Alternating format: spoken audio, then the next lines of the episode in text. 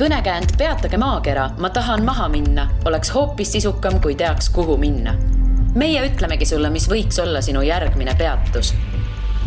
tere, head kolmapäeva, kuulate Õhtulehe reisi podcasti Järgmine peatus, minu nimi on Liina Metsküla ja minuga on siin koos tõeline rännuhing ja maailmarändur Kadri Järve, tere tulemast! tervist! no Kadri käis äh, meil saates üle kahe aasta tagasi, aga ega ta ei ole ju siia Eestisse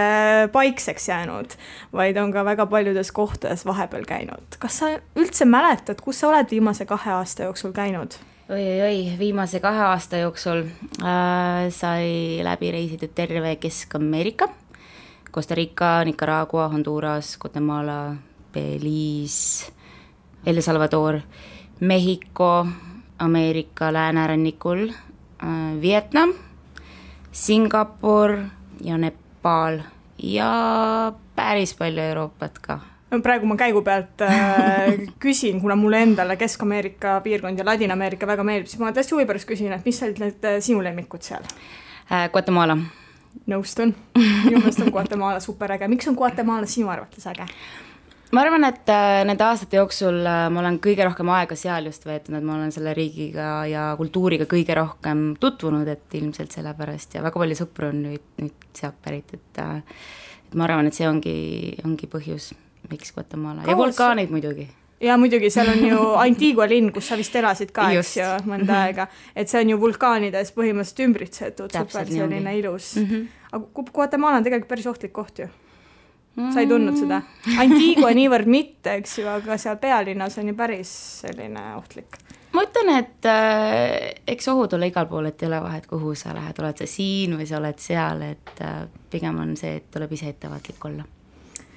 me valisime tegelikult äh, ikkagi teemaks äh, ühe teise riigi, valisime Nepaali, kus äh, sinuga juhtus ka igasuguseid asju. kus see Nepaal asub, mis riik see selline on? selline huvitav, huvitav asi mul selle Nepaaliga, et ma olen alati nagu tahtnud minna sinna, ta on alati seal ütleme, et riikide eesotsas olnud, et nagu must have ja kuhu ma nagu tahan minna. ja aga aga ma päris aus olen, siis ma isegi ei tea, miks, aga ma lihtsalt olen teadnud, et jah, Nepal on see koht, kus ma pean, pean nagu ära käima, kus ta meil asub Aasias et äh, piirid on siis Indiaga ja ülevalt põhjast on meil Mongoolia on kuskil seal, siis on Usbekistan kuskil seal. aga need on ülevalpool juba. mis need sinna täpselt nagu jäävad? no näed, see on meil avastamata, nüüd tuleb no, sinna minna. see oli väga, väga adekvaatne küsimus, kus ta siis asub, eks ju. nepaallased, millised on nepaallased? nepaallased on äh, tohutult sõbralikud ja nad on hästi väikesed. no ma ütlen, et lühikest, lühikest kasvu, aga nepaallased kui inimesed on, mul ei ole ühtegi halba sõna öelda, et ainult, ainult head, et kõik on sõbralikud, kõik on väga abivalmid, nad võtavad su hea meelega vastu, pakuvad süüa, pakuvad ööbimist, et ähm, väga toredad inimesed sellised ei ole, et äh, noh, ma pakun siis sellele turistile ööbimist, aga ma, oi, kuidas ma kasseerin seda raha? ma arvan, et see oleneb nagu väga palju inimesest endast, et kuidas sa siis äh, sellele kohalikule lähened ja mis mulje sa talle jätad. Äh, vähemalt mina nagu arvan nii, et selles mõttes, et kõik peavad kuidagi ela, elatist teenima, et ja siis järelikult see on nagu nende viis no miks ma seda küsin, äh, India kõrval, kõrvalriik, minu kogemuse järgi on see noh, niimoodi, et ikkagi püütakse turisti koorida ja, ja kõik äh, noh, sellised mitte kõige toredamad lähenemisviisid turistile. aga eks mul endal oli, oli ka nagu eriti just taksojuhtidega, et ikka nagu lepid selle hinna alguses kokku, nii kui ma sinna Nepaali jõudsin, siis äh, andsin talle aadressi, kus ma pidin minema siis taksojuht äh, viis mind kuskile täiesti totaalselt valesse kohta ja ma ütlesin, et see ei ole see õige koht, siis ta lõpuks nagu sai aru, et kus ta tegelikult peab minema ja, ja siis ta tahtis nagu hiljem rohkem raha saada selle eest, et ta pidi kaugemale sõitma, siis ma ütlesin, et me juba leppisime selles hinnas kokku ja nii on. et äh, ja noh, täpselt samamoodi oli ka lennujaama tagasi sõites, et sai üks hind kokku lepitud ja siis, kui ma andsin selle konkreetse summa, on ju, et siis äh, tehti krimpsus nagu pähe, et umbes, et miks sa rohkem ei andnud, et ähm, minu jaoks vähemalt, ma ei ole Nepaalis käinud. Ja minu jaoks on ta ikkagi selline suht-koht äh, avastamata koht, et ma ei tea väga palju sellest, kui palju sina sellest teadsid, sa vist mainisid küll, et sa olid natuke unistanud sellest. jah, aga mul on nagu tihtipeale olnud see, et ma ei ole väga kõik riigid, kus ma nagu käinud olen, ma ei saaks öelda, et ma oleksin hullult research inud enne, et kus ma nüüd lähen ja mis seal nagu vaadata on ja miks ma üldse peaksin minema, et pigem on nagu see, et mul tuleb see mõte, ma tahan sinna minna ja siis ma lähen ja küll ma siis äh, avastan, et mis seal nagu teha on ja kuidas see kultuur on ja, ja ajalugu, et kuidagi käigu pealt nagu tuleb, tuleb kõik. aga miks sa ei tee research'i? Ma ei tee ka, ma ei ma olen, see on minu kiiks ka ma arvan, et see on võib-olla sellepärast, et kui, mida rohkem sa loed, mida rohkem sa viid ennast kurssi ja loed teiste inimeste näiteks blogisi ja arvamusi, kui nad on käinud, siis sa kuidagi alateadvuselt kuidagi lood endale mingid ootused või eeldused, et jaa, et temal oli selline kogemus ja see koht on selline jada ja jada, jada. ja kui ma sinna võib-olla lähen, siis ei ole mitte midagi sellist, nagu ma ootasin, et äh, ma arvan, kõige lihtsam või noh, mul endal on lihtsam see, kui ma ei loo endale mingeid ootusi, eeldusi, lihtsalt lähen puhta lehena ja on, mis ta on, et äh, täpselt minu sõnad, pärast, pärast on see, et äh, on see pettumuse hetk. et aga ta pidi selline olema või ta pidi teistsugune mm -hmm. olema, et. milleks seda vaja on, on ju. just, täpselt. aga minu meelest sa ei vastanud sellele küsimusele, palju siis teadsid sellest, mitte midagi, null või? ütleme pigem nii ja, et äh, ma teadsin, et ta on budistlik riik ja ja see on kindlasti väga põnev riik ja ta on kõikidest eelnevatest riikidest, kus ma käinud olen, ma teadsin, see on äh, midagi totaalselt teistsugust ja ma teadsin, et äh, kõrged mäed on seal, et Himalaia mäestik on seal ja ma arvan, sellega võib-olla piirduski äkki see asi mil moel see budism äh, seal väljendus või seda näha oli, et kui palju see igapäevases elus on üldse, mängib rolli ja mm -hmm. turistile näiteks näha on? no turistil ikka, et käiakse kõikides budismitemplites, käiakse ja palvelipud kindlasti ja siis need ähm, issand, mis need on, need äh, palverettad, rattad, mida siis käega tõmmatakse üle ja siis nad käivad, käivad ringi. ma arvan, need on võib-olla niisugused esimesed asjad, mis, äh, millega siis ütleme, tavaturist nagu kokku puutub Nepaalis. kuidas Nepaalis on, kas seal on ka suured budakujud, nagu on näiteks Tais või Sri Lankal tahtsin öelda ja Tais ja Sri Lankal mm -hmm. näiteks on hästi sellised suured. et kuidas, kuidas Nepaaliga on, et äh, seal ju see hinduismi on ka päris palju? jah, noh muidugi, et kuna ta Indiaga, Indiaga tal see piir on, tead, kui ma nüüd tagasi praegu mõtlen selle peale, siis äh, ma tõesti ei mäletaks, et ma oleksin ühtegi nüüd üüratut suurt kullast äh,. aga need on päris ägedad kuju näinud, on ju, kuskil. et äh, ma arvan, et pigem oligi see, et olid sul need äh, lipukesed ja need palverattad, et need olid nagu igal pool olemas. kui sa sinna läksid, kui pikaks ajaks sa plaanisid äh, minna, et oli sul selline mingi plaan olemas mm? -hmm eks muidugi mul on, on plaanid on algus ikka, kõik on ilusad ja head, et kuidas see asi välja kukub, et see on nagu omaette teema, aga ma läksin lõpuni välja, et ma viisa kolmeks aastaks sain ja kolmeks kuuks, kolmeks kuuks, vabandust, kolmeks kuuks, et plaan oligi, et mul see viisa on kolm kuud, et siis ma olen kolm kuud äh,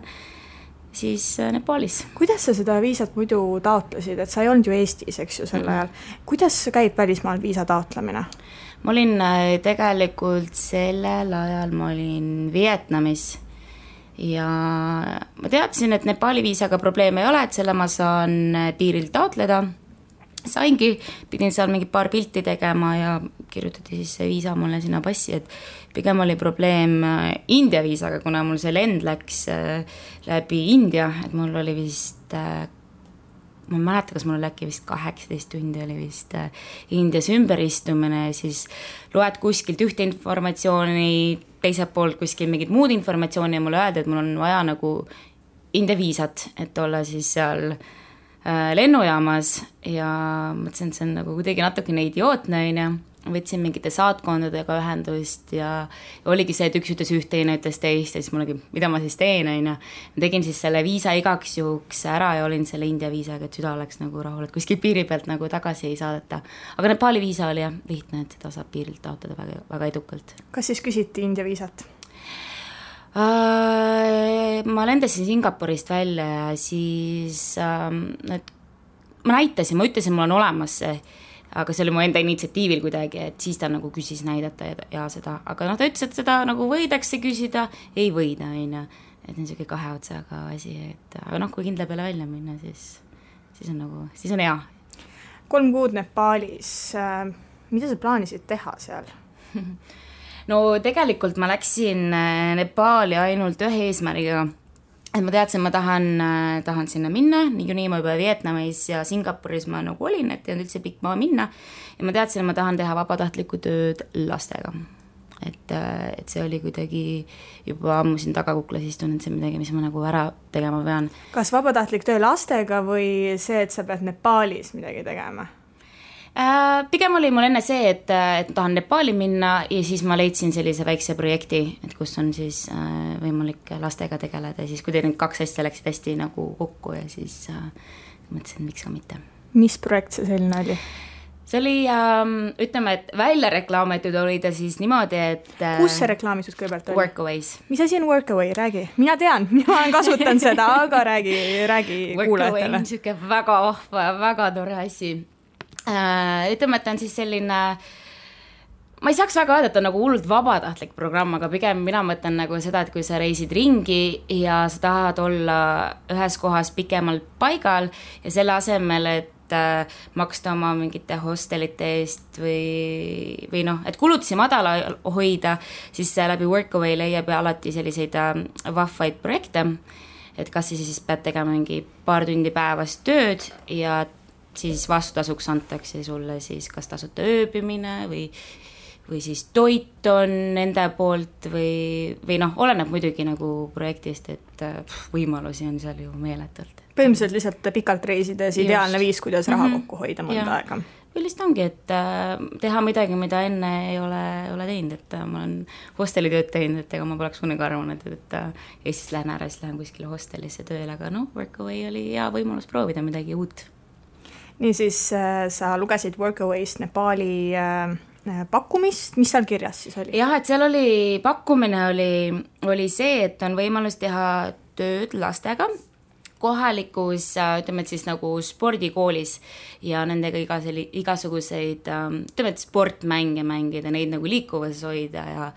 kuna ma ise olen äh, sporti teinud siin väiksest peale ja, ja karatetreenerina ju tööd teinud, see kuidagi nagu läks nii hästi kokku, et ma teadsin, ma kindlasti ei taha õpetada inglise keelt kuskil koolitunnis ja, ja siis olla nagu ütleme, et siis spordiõpetaja või teha lastega siis neid sportmänge, et see tundus kuidagi nagu väga vahva ja täpselt, ühesõnaga kõik oli nagu väga ilus ja väga hea ja muidugi ma panin ennast kohe kirja ja ja vastati ja vastati, et Kadri, tule. tule, millal tuled oligi, ma sain selle vastuse nagu väga kiiresti, et ma olin tegelikult ähm, backpack isin vanematega Vietnamis just sellel ajal äh,. vanematega? vanematega vanemad on siis sul samasugused äh, reisihullud, okei. meil ei jää muud üle, et kui ma koju neid vaatama ei tule, siis ma ikka no, olen öelnud, et te peate minuga kuskil kokku saama ja pange oma seljakotid selga ja lähme kas nad on kuskil veel peale Vietnami käinud jaa, me, tegelikult ma esimese backpacki imise reisi tegin koos emaga Tais. Ja siis me käisime peale seda Sri Lankal ja nüüd siis äh, Vietnamis, et Euroopas oleme, oleme ka käinud, aga aga kuidagi see Aasia pool on nagu mul vanematega kuidagi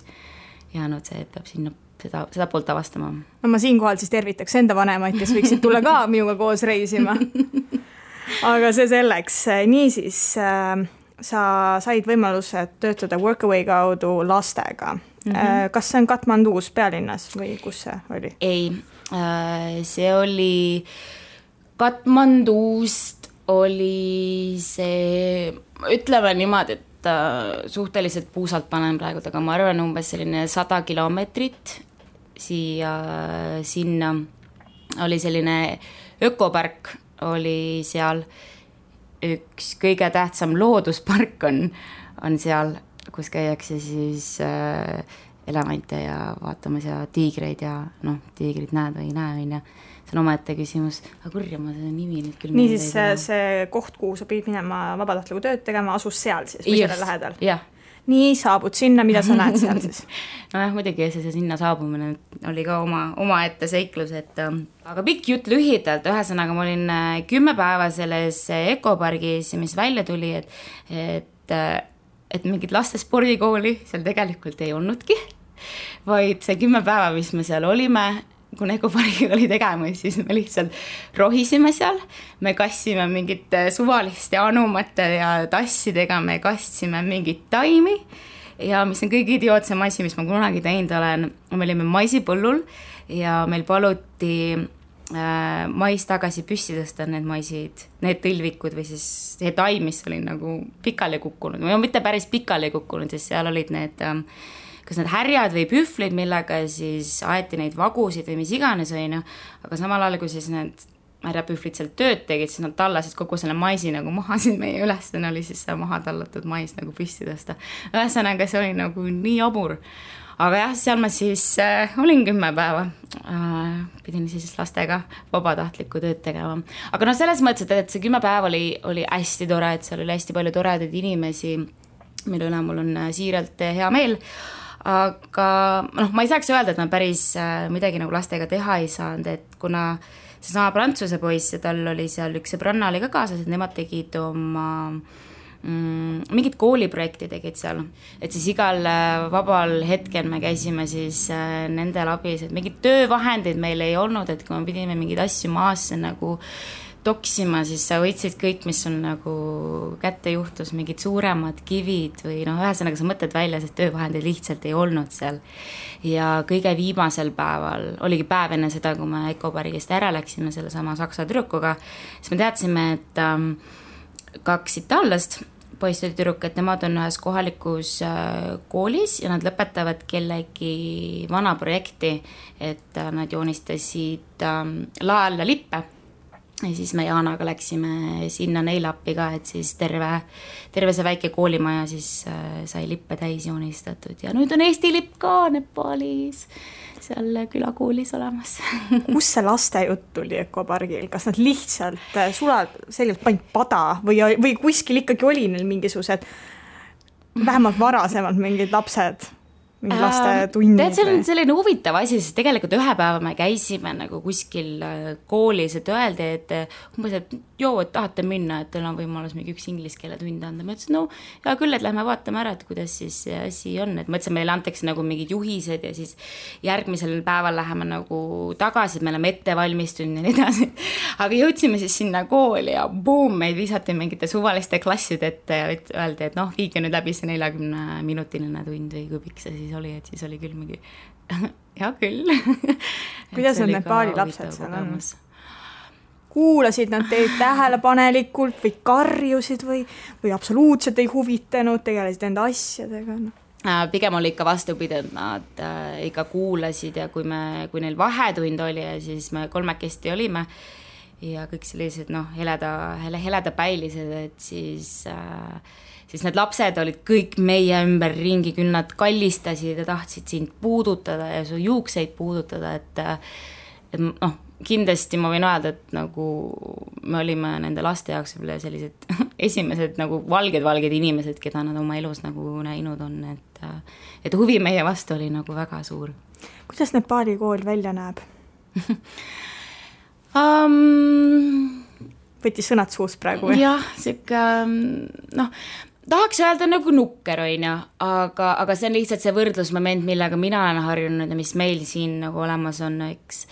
aga, aga, aga see, mis seal oli, et see on nagu täiesti tavaline just, just nagu neile, et, et noh, õppehooned või nagu see maja ju oli, seal oli, majad olid äh, nagu üksteise kõrval ja seal keskel oli alati selline suur roheline muruplats ja need klassid põrand oli, toolid ju olid ka ja, ja tahvlid olid ka ja mingid kriidid olid ka, aga need tahvlid olid täpselt sellised, et kus see kriit enam väga peale ei tahtnud jääda ja mingid ähm, õpikud ja, ja pliiatsid olid ka, aga see kõik oli nagu nii, nii minimaalne, et, et noh, sellist asja, et laps, lastel on koolikotid on täis ja neil on pinalid ja neil on valikus äh, kõiki värvipliiatseid, et seda, seda kindlasti ei, ei olnud. ja see viimane kool, kus me käisime, no ta oli pigem nagu selline lasteaed, et, et see oli nagu selline hästi, see oli kurb, nagu me jõudsime sinna kool oli ju ilus ja värviline ja, ja kõik need joonistused, mis sinna sai tehtud, et see tegi seda asja palju elavamaks ja rõõmsamaks. aga seal oli täpselt kolm või neli ruumi ja seal oli kaks, kaks klassi, et olid siuksed väikesed-väikesed lapsed ja siis natuke suuremad lapsed, kes umbes lähevad aasta-kahe pärast kooli. ja, ja mänguasjadest oli neil nii palju, et eh, võib-olla ainult mingid paar muusikainstrumenti ja see oli kõik. kui meil lapsed mäng- või magavad lasteaedades voodites, siis äh, voodit seal ei olnud, lapsed magasid äh, vaiba peal, mõned padjad neil ehk olid, aga ühesõnaga kokkuvõttes äh, selles lasteaias ei olnud mitte midagi, lihtsalt mitte midagi, õues oli suur roheline ala, aga seal ei olnud ühtegi kiike, ühtegi liumäge ei olnud, et ta oli lihtsalt maja, koos nende lastega aga mitte midagi sellist, mis, mis me teame, et mis, äh, millised need lasteaiad tegelikult nagu välja näevad meie mõistes. enne Nepaali tulekut äh, sa hakkasid koguma koolitarbeid teadmisega, et sa lähed äh, kuhugile kooli või, või lapsi õpetama, vastab see tõele, eks? jah, jah, see oli selline huvitav asi, et ma olin äh, ma olin Vietnamis ja ma Facetime isin ühe sõbrannaga ja siis ma ütlesin, et äh, et ma lähen nädala pärast või mis iganes, ma lähen Singapuri ja, aga juba enne seda ma nagu teadsin, et, et noh, Nepaalis nendel koolilastel, neil ei ole mitte midagi, neil on puudus noh, vihikutest, paberid, pliiatsid ja nii edasi, ühesõnaga elementaarsetest koolitarvetest. ja mul sõbranna ütles, et okei okay,, sa oled Singapuri, et, et meil sõbrad nagu lähevad pulma Singapuri ja nad sattusid sinna pulma kuidagi täpselt sellel samal ajal, kui pidin mina Singapuris olema. ja siis ma nagu nägin seda võimalust seal ja siis ma tegin omal äh, sõprade, tuttavate, tuttavate, tuttavate seas tegin äh, üleskutse annetama siis koolitarbeid. et äh, aga ma ütlesin seda nagu niimoodi, et keegi ei pea midagi ostma poodi ei pea ju minema ostma, et ma ütlesin, et kui teil on kodus vedelemas vanast ajast pastakaid, värvipliiatseid, pabereid, vihikuid, mis iganes, pange need kokku ja toimetage need siis kas mul ema kätte või siis mul nende sõprade kätte ja siis äh, nemad siis toovad need Singapuri ja mina saan need sealt kätte ja siis vaatab edasi ja palju siis tuli neid asju? asju tuli väga palju, niimoodi, et tuli ähm,, tuli terve käsipagasi kohver oli täis neid asju, et äh, ja koju jäi, jäi ka, et need lihtsalt puhtfüüsiliselt ei, ei mahtunud nagu, nagu kaasa, et mul see rõõm oli nagu nii suur, et äh, täiesti võõrad inimesed kirjutasid, olid valmis annetama, saatsid kusagilt Tartust, Viljandist saadeti igasuguseid asju nendele Nepaali lastele, et et see oli nagu väga vahva, et, et siis, kui Timo ja Elina, mul sõbrad jõudsid sinna Nepaali, ma neid asju nägin, siis ma võtsin kahe käega peas kinni ja mõtlesin, et mul pole õrna aimu, kuidas ma nagu need asjad sinna Nepaali saan, et et ma olin niisugune nagu koorma ees seal, aga, aga missioon oli olemas, et need tuli sinna toimetada. no ma just mõtlesingi, et noh, seljakotirändur, eks ju, püüab alati mm -hmm. kõik asjad minimaalsena hoida ja siis tuleb terve hulk koolitarbed, mis on vaja kuhugile viia. minimaalsusest oli asi väga kaugel nii, äh, kuhu sa nad siis lõpuks äh, andsid, et äh, sul ju lapsi seal ökopargis ei olnud? Äh, ei olnud, üks laps oli. üks, üks laps, tema sai kõik endale? ei, ei saanud, aga, aga me panime talle ka mingi valiku sinna kokku ja see poiss enda elu sees, ta ei olnud teritajat näinud, et äh, et see oli nagu väga huvitav, et siis me nagu näitasime talle, kuidas teritajaga saab pliiatsit teritada, et see oli selline hästi, hästi õilis moment. aga see oligi ma mõtlesingi, et äh, kui mul need asjad nagu on, ma teadsin, ma pean need kuskile jätma enne seda, kui ma lähen nagu ära, sest ma ma lihtsalt ei jaksa nende kõikide asjadega nagu edasi rännata, aga ma ei tahtnud jätta neid asju suvaliselt kusagile, et äh, et seal Nepaalis ole ka nagu seda, et, et sa annetad neid asju, aga sa kunagi tegelikult ei tea, mis otstarbeks see asi võib nagu minna, et võib minna sinna kooli, aga samas võib minna võib-olla nende õpetaja, õpetajate lastele kuskile koju või mis iganes, on ju. et ma tegelikult, noh, ma käisin paaris koolis seal ja üheski eelnevas koolis mul ei tekkinud endal sellist sisetunnet, et nüüd see on see koht, kus ma nagu tahaksin jätta neid, neid asju ja see oligi viimasel päeval kui mina ja Jana, see saksa tüdruk, kellega ma esimesel päeval tuttavaks sain, läksime siis itaallastele sinna kooli appi. ma astusin sinna kooli sisse ja mul kohe nagu tekkis see tunne, et jaa, et see on see koht, kus ma tahan need asjad jätta.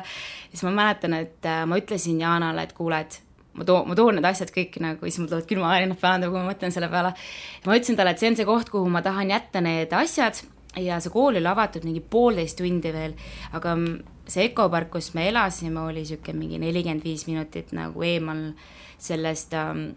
kohast ja ma ütlesin, et Jana, lähme hästi kiiresti, lähme hästi kiiresti. ja me läksime, me ei saanud bussi peale, sest bussi ei tulnud ja me kõndisime, kõndisime ökoparki,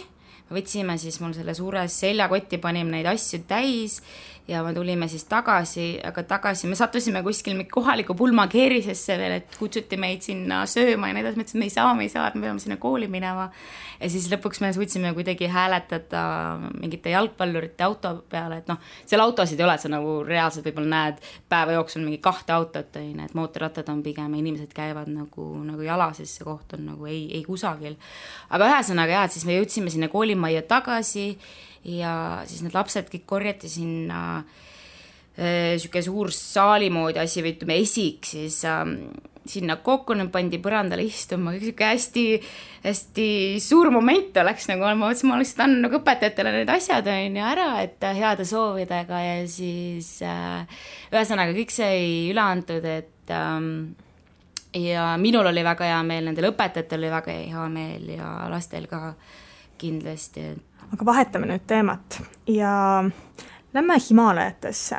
seal asub selline mägi nagu Annapurna. Annapurna, jah. ja sina läksid sinna mm. -hmm. miks just äh, see matk, miks sa tahtsid sinna minna mm?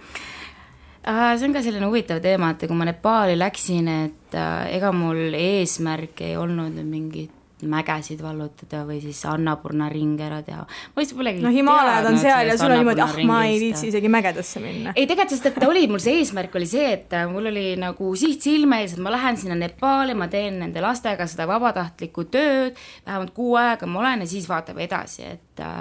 et, et ma mõtlen, see matkamine ja mägedes seiklemine, et et kuigi see on hästi südamelähedane, aga tollel hetkel olid mul nagu kuidagi teised eesmärgid, on ju aga seal, kui ma Ecopargis olin, ähm, et noh, tutvusid väga paljude uute inimestega ja väga paljud olid juba matkanud igal pool üle Nepaali ja, ja mõned inimesed olid seda Annapurnat nagu tegema minemas, et siis ma nagu mõtlesin, et okei okay,, et ma nüüd lähen siit Ecopargist ära, et midagi peab tegema, et mul kolm kuud on see viisa, on ju.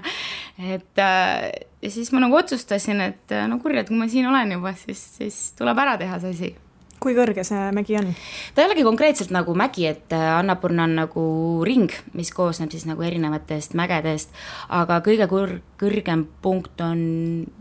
viis tuhat nelisada kuusteist meetrit no see, see ei ole ikkagi selline, et äh, mis päris teeks, Munamägi ei ole. jaa, et mis teeks täna, et äh, läheks jalutaks kuhugile mäkke. et see on ei. ikkagi, tundub päris raske asi olevat no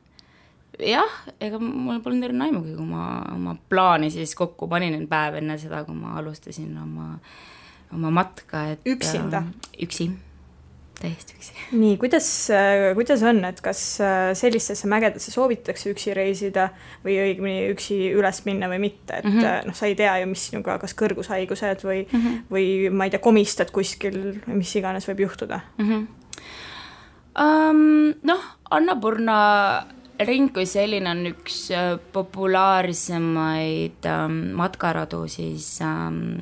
Nepaalis ja, ja kellel vähegi füüsis on nagu okei okay,, et peaks nagu hakkama saama sellega edukalt, et äh, aga noh, nagu ma ikka alati olen rääkinud, et kuna mägedega on tegemist, sa kunagi ei tea, mis võib juhtuda, et, et sa alati või tegelikult eos juba võtad selle riski, et midagi võib nihu minna mis sinul nihu läks? teaks ma ise ka, et mis mul nihu nagu läks, et et kuigi see otsus sinna minna ju tuli hästi eksprompt, aga ma ei saaks öelda, et ma ei oleks nagu valmistunud, et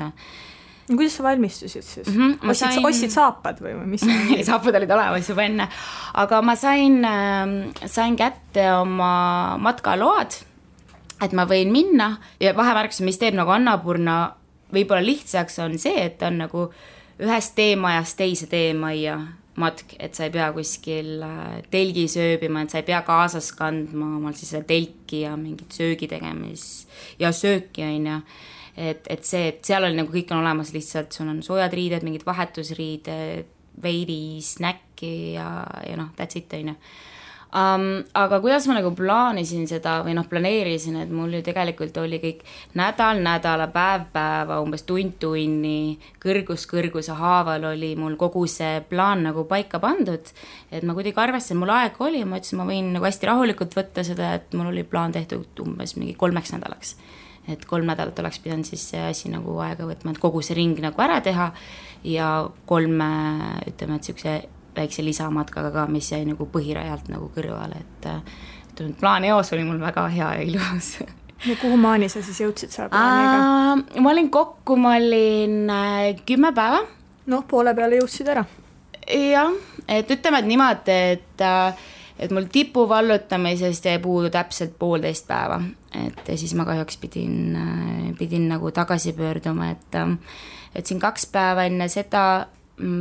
käisin nelja tuhande kuuesaja meetri kõrgusel, see oli ka üks siis nendest ähm, matkaradadest, mis oli sealt põhirajalt kõrval, oli, oli jääjärv, lihtsalt kilomeeter puhast tõusu. Et äh, tegelikult kogu see matk oligi nagu ainult kilomeeter ja ta võttis vist mingi seitse tundi vist. Äkki võttis aega. Ja ma jõudsin alla ja siis järgmisel päeval ma tundsin, et ähm, et niisugune haige tunne on või niisugune silmad valutavad, võib-olla oli isegi mingi nagu palavik ja nohu ja köha ja nii edasi. ja siis ma võtsin nagu sellise, ma ütlesin, okei okay,, ma võtan siis vaba päeva, on ju ja aga, aga enne õhtut ma kuidagi tundsin, et kurja, et tegelikult ei ole ju nii halb olla, et ma võin nagu sinna järgmisse külla nagu minna küll, et see on umbes ainult mingi tunni aja kaugusel, et et saab hakkama, et ja siis äh,, ja siis vaatab edasi nagu sealt järgmine päev, et et ma tahtsin peale seda jääjärve, ma tahtsin minna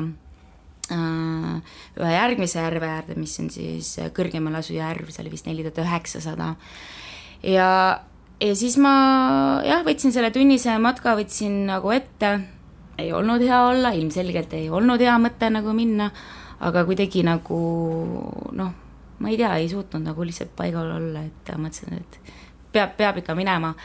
ja järgmisel hommikul ma tõusin üles, oli ju täiesti okei okay, oli olla, aga ma otsustasin, et ma sinna jääjärve äärde siiski, vabandust, sinna kõrgemal asuva järve äärde ma siiski nagu ei lähe kuna hooaega ei olnud ja see rada on nagu suhteliselt ohtlik, mul polnud õrna aimugi, et palju inimesi sinna nagu läheb, et äh, aga jah, siis ma kõndisin edasi, jõudsin siis päeva lõpuks, jõudsin siis järgmisse teemaiakesse ei olnud lihtne, see päev oli hästi raske, mul pea valutas terve päev ja üldse nagu füüsiliselt oli kuidagi nagu nõrk olla, et olenemata sellest, et algus oli ju nagu paljutõotav. aga ma jõudsin sinna, ma ööbisin äh, toas ühe Hispaania poisi ja ühe Kanada tüdrukuga, sõime õhtus koos ja nii edasi. aga mul oli siis selleks hetkeks, mul oli juba sihuke ma ei saaks öelda, et meeletu köha, aga mul oli juba nagu köha ja, ja siis me selle Kanada tüdrukuga natuke nagu rääkisime ja arutasime seda asja, et siis kuidagi leidsime või jõudsime otsusele, et targem on nagu mul lihtsalt see päev nagu vabaks võtta ja ennast välja puhata ja, ja nii edasi, et sellel päeval me siis kuskile nagu ei läinud. ja siis järgmine öö noh, see oli ka sihuke kole-kole, et magada üldse ei saanud, et ei saanud selja peale ega külje peale, et kuidagi kopsud olid nii nii kokku surutud, et see oli ka juba mingi kolme tuhande kuuesaja meetri peal, kui ma õigesti mäletan. et noh, hapnikku oli juba ikka nagu võrdlemisi vähem ja kui sul nagu enesetunne kehv on, et siis ei, ei tõota nagu midagi head. aga siis järgmisel päeval ma nagu otsustasin, et, et noh, ei ole paremaks nagu läinud, ilmselgelt mul ei ole mõtet nagu edasi ronida, on ju, et see noh, ei tee asja kindlasti mitte paremaks, et siis ma juba võtsin otsuse vastu, et ma lähen nagu lähen nagu alla tagasi, et kolme tuhande viiesaja peale, et Manangi külla. ja Manangi jõudes ma sain ähm, kokku ühe inglasega, kellega me olime varasemalt ühes ööbimiskohas nagu koos olnud ja siis äh, ta soovitas mulle ühte, noh, Manangi küla terve selle Annapurna ringi noh, sees on siis üks suurimaid nagu külasid, on ju, et ja siis ta soovitas mul seal ühte ööbimiskohta, ma läksin sinna, ma jõudsin vist tagasi võib-olla mingi neli õhtul või midagi sellist ja ma teadsin, et seal on üks apteek. jõudsin sinna apteeki um, ja arst siis uh, kirjutas mulle paratsetamooli ja mingit köhasiirupit ja noh, mina olin õnnelik läksin tagasi siis sinna ööbimiskohta. Ja see oligi vist äkki viisteist mai, oli siis äh, järgmine hommik ja viisteist kuni üheksateist mai olid, ma arvan, mu elu kõige hullemad hetked üldse, et et äh, ma olin, ütleme, et siis niimoodi jutumärkides äh, täiesti stuck seal äh, Manangi külas teemajakeses, et ma olin füüsiliselt, ma ei jaksanud mitte midagi teha, hommikuti ma tõusin ülesse, mul süda peksis sees, mul oli pulss oli kakssada ja nende viie päeva jooksul, mis mul seal oli, mul oli ainuke eesmärk oli lihtsalt saada voodist püsti ja siis minna siis esimesele korrusele, seal oli niisugune mm, nagu restoraniala, juua Ingveri teed ja siis umbes kuue paiku õhtul siis äh, ennast äh, trepist üles äh, vedada ja magama nagu tagasi.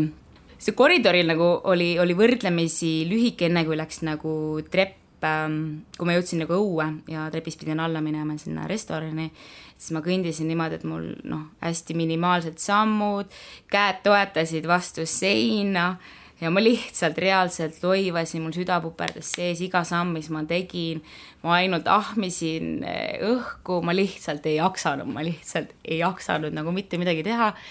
ülejäänud päev möödus mul siis seal eh, restoranis, et see viis päeva, mis ma olin, ma mitte midagi ma ei söönud. ma jõin alati ühe tassi ingveri teed ja kuuma vett et, et see oli ainuke. mis sa ise mõtlesid, et mis sul viga on sel hetkel, et see ei ole enam külmetus ju mm? -mm. tead, ma juba vaikselt tundsin juba peale teist päeva, et äh, ma ei saa mitte midagi aru, et sa oled kuidagi mingis täiesti teises maailmas, kõik on jumala sürr, magades sa näed mingeid hallutsinatsioone, on ju, kõik on nagu nii valesti, kui olema peab, et äh, et noh, jah, sellest ma sain juba ammu aru, et külmetust see ei ole ja siis ma millegipärast arvasin, et ma ei tea, et oo oh,, et äkki on kopsupõletik, on ju. et hakkasin seal mingi guugeldama. doktor Kadri ja doktor Google või just täpselt, aga tegelikult mul on üks tuttav arst ka, et siis ma nagu küsisin, et noh, kuidagi rääkisid need sümptomid ja nii edasi, et ma tõesti ei mäleta, et mis ta mulle nagu nagu vastas, et selles mõttes internet oli mul nagu olemas, et ma sain nagu emaga veidi, veidi ühenduses olla, et et noh, mitte et sellest oleks nagu väga suurt äh, kasu olnud, et see oleks mind kuidagi nagu, nagu aidanud, aga mul tõesti, mul oli õrn aimugi, mis asi see olla võis, et võib-olla oli mingi vorm nagu sellest mäestikuhaigusest, on ju, et mul korra on olnud see Guatemala's, aga siis see oli kuidagi täiesti, täiesti teistmoodi, on ju, et ma tõesti ei tea. kas see läks lõpuks siis üle? See ülevõtmine, see ka võttis väga kaua aega, et, et noh, ma olin viis päeva, ma olin seal, on ju, üleval lihtsalt ühe koha peal kinni, et et ma tundsin iga päev, et ma pean lihtsalt alla saama, et muidu nagu see asi võib kuidagi nagu väga halvasti lõppeda, aga see ei ole nagu see, et et sa ütled, et joo, et ma tahan nüüd alla minna, on ju, et siis sa saad kohe alla, et ma ikka päris mitu päeva pidin ootama seda transporti aa, et ikkagi keegi pidi sind alla viima? ja, ja, ja, ja Monangi külla jõudmine võttis mul mingi seitse päeva, nädal on ju, et kui ma läksin selles konditsioonis alla minema, pidanud omal, omal jõul nagu, et siis noh, ma ei tea, kas ma oleks üldse jõudnud, on ju aga, aga jaa, et, et ma pidin seda džiipi nagu ootama päris mitu päeva, et transport ei käi iga päev üles-alla, on ju, et need pannakse alati, autot pannakse täis või noh, kui sul on nagu piisavalt inimesi, alles siis see auto nagu sõidab, et siis ühel hommikul, viimasel hommikul oligi siis teemajakese omanik ütles, et Kadri, auto tuleb täna, mine paki oma asjad, siis ma olingi vuhuu. no päris nii muidugi ei olnud, on ju. päris nii entusiastlikult ja energiat täis vist ei olnud. ma mõtlesin, okei okay,, nii, võta kokku, siis ma ma üritasin nagu nii kiiresti trepist üles saada, kui vähegi võimalik, et surusin need asjad kuidagi sinna kotti ja jõudsin trepist alla, aga noh, kuigi see kott kaalus mul ainult üheksa kilo, et ma ei olnud võimeline seda nagu selga panna, panema, et siis äh, üks noormees nagu viis siis äh, kõik mu asjad sinna autoni, et noh, mis siis, et autoni võib-olla mingi kakskümmend meetrit võib-olla, et äh, et siis ma sain, sain siis selle auto peale ja siis äh, üksteist tundi hiljem jõudsin siis. auto sõitis üksteist tundi alla? jah, ja see oli väga kohutav, see oli väga kole, see oli väga kohutav, see oli väga piinarikas ja ma mõtlesin, et ma ei jõua elu sees Pesi Sahari, kus ma siis alustasin oma, oma matka nagu aga jah. mis seal edasi sai, et äh, läksid arsti juurde?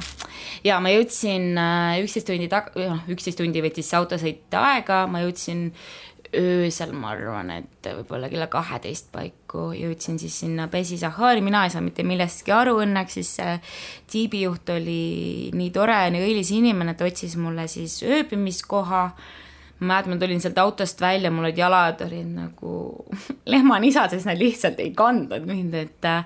et ei jäänud palju puud, et ma oleksin lihtsalt nagu kukkunud, siis ma sain äh, selle hotelli ja, ja siis järgmine hommik ma teadsin, mul oli ees järgmine neljatunnine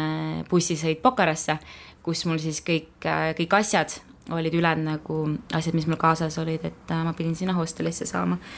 ja, ja noh, ega see bussisõit ei olnud ka just kõige kergemate killast, aga, aga lõpuks siis neli tundi hiljem ma jõudsin Pokarasse et ma tulin bussi pealt maha, mind ümbritsesid kohe taksojuhid, head nad mind juba kiskuma ei hakanud seal, et tule minu taksosse, tule minu taksosse, siis mul on mingi appi, appi, appi, ma ei saa mitte midagi aru, et lihtsalt jätke mind rahule, et ma tundsin, et kuidas ma suru-, nagu sunnin ennast hästi, hästi rahulik olema ja, ja, ja nagu kurja, et nüüd ma pean, ma pean minema sinna haiglasse nüüd kohe ja praegu, et siis ma vaatasin kaardi pealt, kus asub esimene kõige lähem haigla ja siis kõige lähem haigla oli seitsesada meetrit.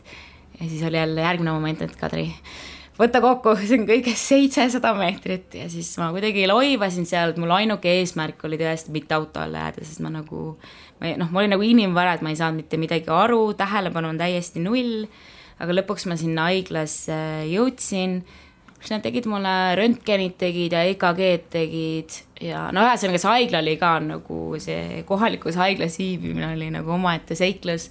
ja, ja lõpuks, kui ma siis, ma ei tea, neljandat või viiendat korda, mind jooksutati niimoodi edasi-tagasi esimese ja kolmanda korruse vahet, et mine tee see, siis mine juurde arsti juurde tagasi, mine nüüd tee EKG, mine näita arstile, mine nüüd tee röntgen, mine arsti juurde tagasi, ma mõtlesin, kas te teete nalja või? Ja siis, kui ma viimane kord jõudsin siis sinna arsti juurde tagasi viisin arstikabinetti ja siis doktor võtab siis selle röntgeni pildi ja vaatab seda ja ütleb, et it doesn't look bad, but it looks bad. et see näeb välja halb, aga samas ei näe välja halb. et siis ma nagu ei osanud nagu kuidagi nagu öelda mitte midagi, et mõtlesin, mis sa nagu, mis sa nagu mõtled, et et kas see nagu seis on mul halb või see ei ole nagu halb, et noh, eks seal oli nagu väga palju sellist tõlkes kaduma läinud asju ka, et ma ei saaks öelda, et siis selle doktori inglis, doktori inglise keel oleks äh, perfektne olnud. aga seal ma siis olin, targemaks väga ei saanud, hakkas mulle või vähemalt noh, ta kirjutas mulle välja hunniku neid ähm, mingeid äh, ravimeid ja antibiootikume. järgmisel päeval siis noh, võtsin oma jõuvarud kokku, käisin äh, apteegis, käisin kolmes apteegis, aga rohtusid ma ei saanud, sest kõik need kolm apteeki, kus ma käisin, ühegi apteegi apteeker ei saanud siis selle arsti käekirjast aru, niimoodi, et mul ei õnnestunud saada isegi mitte ühtegi rohtu, rääkimata sellest, et ma jõuaksin lähemale sellele, et ma saaksin teada, mis mul viga on. ja siis see oli see moment, kus ähm,, kus ma nagu ostsin lennukipileti koju, et, et mõtlesin, et tervisega ikka ei mängita, et kui reisida tahad, siis tervis peab korras olema ja et ma käin seal Eestis ära ja näitan ennast arstile ette, et. mis välja tuli Eestis? Ähm, jah, teaks ma ise, mis, mis, mis nagu juhtus, ma räägin, et see on üks suur küsimärk, et kui ma jõudsin Eestisse järgmisel päeval, tegelikult ma läksin samal päeval kohe, läksin äh, arsti juurde ja tehti igasugused analüüsid, aga enne seda, et äh, kogu selle jutu põhjal, mis ma nagu arstile ütlesin, arst nagu kahtlustas kopsuarteri trombembooliat ja ütles, et hea, et sa üldse elus oled ja et sa võid umbes kohe ära surra ja, ja siis saadeti mind äh, EMO-sse mm, kompuutrisse, kompuuteruuringusse, jõudsin EMO-sse, EMO-s nad ei saanud mu saatekirja lahti, mille alusel saadeti mind siis sinna kompuutrisse, selle asemel nad saatsid mind äh, kuskile valvearsti juurde, kellel ma pidin kogu selle jutu nagu uuesti rääkima. Ja hoolita-, hoolimata sellest, et ma läksin äh, EMO-sse kõigi eelmisel päeval tehtud analüüsidega, kopsupildiga, mulle tehti uus kopsupilt ja täpselt samad analüüsid tehti nagu uuesti ja, ja siis see doktor seal ütles, et äh, sul ei ole nagu mitte midagi viga, et umbes, et miks sa nagu siin oled. ja siis nagu noh, kui me ikka nagu ma olin nagu väga hämmingus, et nagu mis, ma ei oleks siin, kui mul midagi nagu viga ei oleks, on ju ja, ja siis ta ütles, et jaa, et kui sul umbes kuskilt valutab, et mine koju ja võta valuvaigisteid, et äh, siis oli, siis oli nagu kuidagi viimane piisk karikasse, et ma läksin sealt ruumist ära, paugutasin äh, uksi ja mõtlesin, et see ei ole nagu okei. Okay.. aga siis ma läksin tagasi, sest et äh, mul vereanalüüsidest tuli välja, et mul D-dimeeride tase on tõusnud, mis võib viidata sellele kopsuarteritromboembooliale ja siis ma küsisin talt, et aga kuidas te põhjendate seda, et D-dimeeride tase on normaalsest kõrgem, et midagi peab ju seda põhjendama ja siis selle peale see arst ütles mulle, et kuule, ega ma ei ole sul mingi ekstratsent, et ma oskan sulle sellele küsimusele vastata. siis oli küll, et nägemist ja siis ma läksin uuesti oma arsti juurde tagasi ja, ja siis vaadati kopsupilte uuesti ja siis äh, millega see saaga siis lõppes, oli see, et mulle öeldi, et mul äh, parem kops on lihtsalt kokku vajunud. mis see siis tähendab? et äh, noh, kopsu vahel on õhk ja siis minul oli, mis hoiab seda kopsu kuidagi nagu lahti. ja ma ka arst ei ole, et ma ei tea täpselt, kuidas nagu on, on ju ja, ja siis ta seletaski mulle, et minu kops oli lihtsalt nagu kokku kukkunud, et ta oli nagu koos, et seal vahel ei olnud enam lihtsalt nagu õhku. et. kas ähm, tänaseks on asjad korras äh,? ma ei tea, et äh,. enesetunne on hea? selles mõttes, et, et ma millegi üle nagu ei, ei kaeble, aga ma homme lähen arsti juurde uusi analüüse tegema, et äh, kui, kui seal on konkreetsed normid, näitajad on stabiilsed ja nii, nagu peavad olema, siis mul võib süda nagu rahul olla, et äh, et eks mul endal ikka siukest noh, midagi nagu kripeldab ja noh, tegelikult siiamaani ju ei tea, mis juhtus või miks või kuidas või nagu järelikult noh, nii pidi minema siis. aga reisimises ma eeldan, see sind eemale ei oh, hoia? ei, ja mägedes ka mitte, nii okei okay,, ma soovin sulle igal juhul tervist ja toredaid reise, aitäh saatesse tulemast! aitäh kutsumast! järgmine peatus on eetris juba tuleval kolmapäeval kuula meid igal kolmapäeval Õhtulehest, SoundCloudist või iTunesist ja ära unusta meie podcasti tellida